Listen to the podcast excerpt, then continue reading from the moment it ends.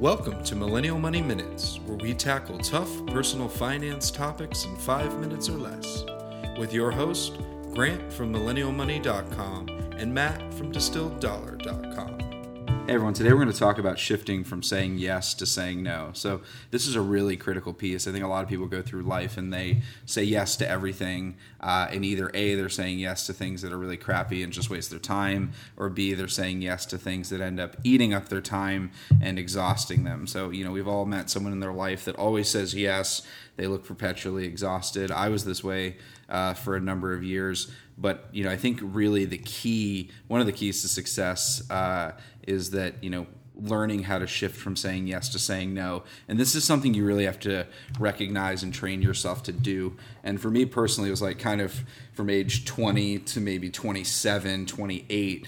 I said yes all the time, and that was the right decision because you know you're making new connections, you're opening up new opportunities, you're learning new things. Uh, you know, you're really kind of I'd say in kind of the the launch or growth phase uh, you know, of your life. And then by the time I hit 27, 28, I already had so many irons in the fire. I was making a lot of money. I had more connections than I could even handle that I started just by necessity learning to say no. And really the last five, six years of my life have been do- five years of my life have been more dominated by saying no. And I'm continuing to get better at it. And the better I get at saying no, uh, really aligns with my ability to sort of see how each decision that I'm making, or at least try to see how each decision that I'm making, or anticipate how each decision that I will make will impact uh, my future goals and my future alignment. So, what do you think, Matt? When do you shift from saying yes to saying no? Yeah, no, this is a great question. Um, I'm just thinking back to my professional career, you know, being in public accounting. Um, you know, you basically have to say yes to every single project that comes across your your table, even if it's uh, you know five, six, seven p.m. You're getting ready to go home. Doesn't matter. You know, that's that's extra billable hours that you can work on that night, and you know that's that's critical to you know your, your success in that moment. So, um, you know, I think a lot of that was saying yes. Um, and even the little things that people don't really think about. But you know, when I opened up my email first thing in the morning, that was basically saying yes to everyone else's agenda um, by tackling into the, their projects, their priorities. Um, and so shifting to no, I got a lot of that inspiration from uh, actually Charlie Munger, who said uh, he was working back at his law firm, and he said that he used to bill out his first hour of the day to his most important client, which was himself. um, so I sort of sort of got that approach. I got in an hour earlier, and I basically just focused on things I was working on that first hour. Um, and so I, you know, quote unquote, I billed myself that hour, and it was a huge improvement. I was able to kind of do so much more in that first hour, especially when I was fresh into the day. Um, and my work didn't suffer because I was basically just, you know, I mean, uh, adding to my sleep depriv- deprivation back in those days, um, working so many hours. But you know, the the and the second thing, just yeah, learning to say no is so powerful because, um, you know, it gets easier when you have a bigger yes to say yes to because you know, just recently going through acquiring a lot of clients within my consulting uh, business, you know, there were a lot of people I had to say no to because, you know, if I had said yes to the first 15 people, then I would have, you know, had to say no to some of those people later on down the road that were a better match and, you know, where we both could have won out a lot bigger. So, you know, saying yes, I think is very comfortable.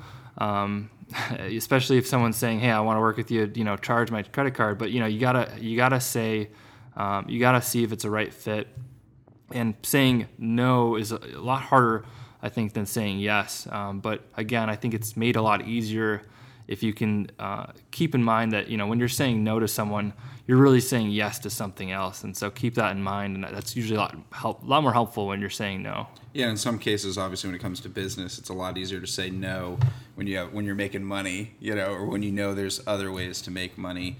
Um, you know, one of the things too that I think is the hardest thing about saying no is when you have to say no to people you like or you love or you really care about, because that's where you know when when, when there's a bigger yes you know, for example, like there were moments when, you know, I was building my first company and I had to say, you know, no, I can't hang out with my friends. And that was tough sometimes, or no, I can't go out, you know, with my wife to dinner, or, um, you know, you're making trade offs uh, between certain things in your life. And some people make way too many. Some people say no to everything in their personal life and yes to business, and then that gets messed up. So there really is a balance. And I think it's about knowing when to say yes and when to say no and you know learning that rhythm and the better you get at it the easier it'll be to make the decision when it matters because sometimes it makes sense to say yes to the business and no to the to the personal life and other ways it's it's vice versa. And to, to Matt's point just to end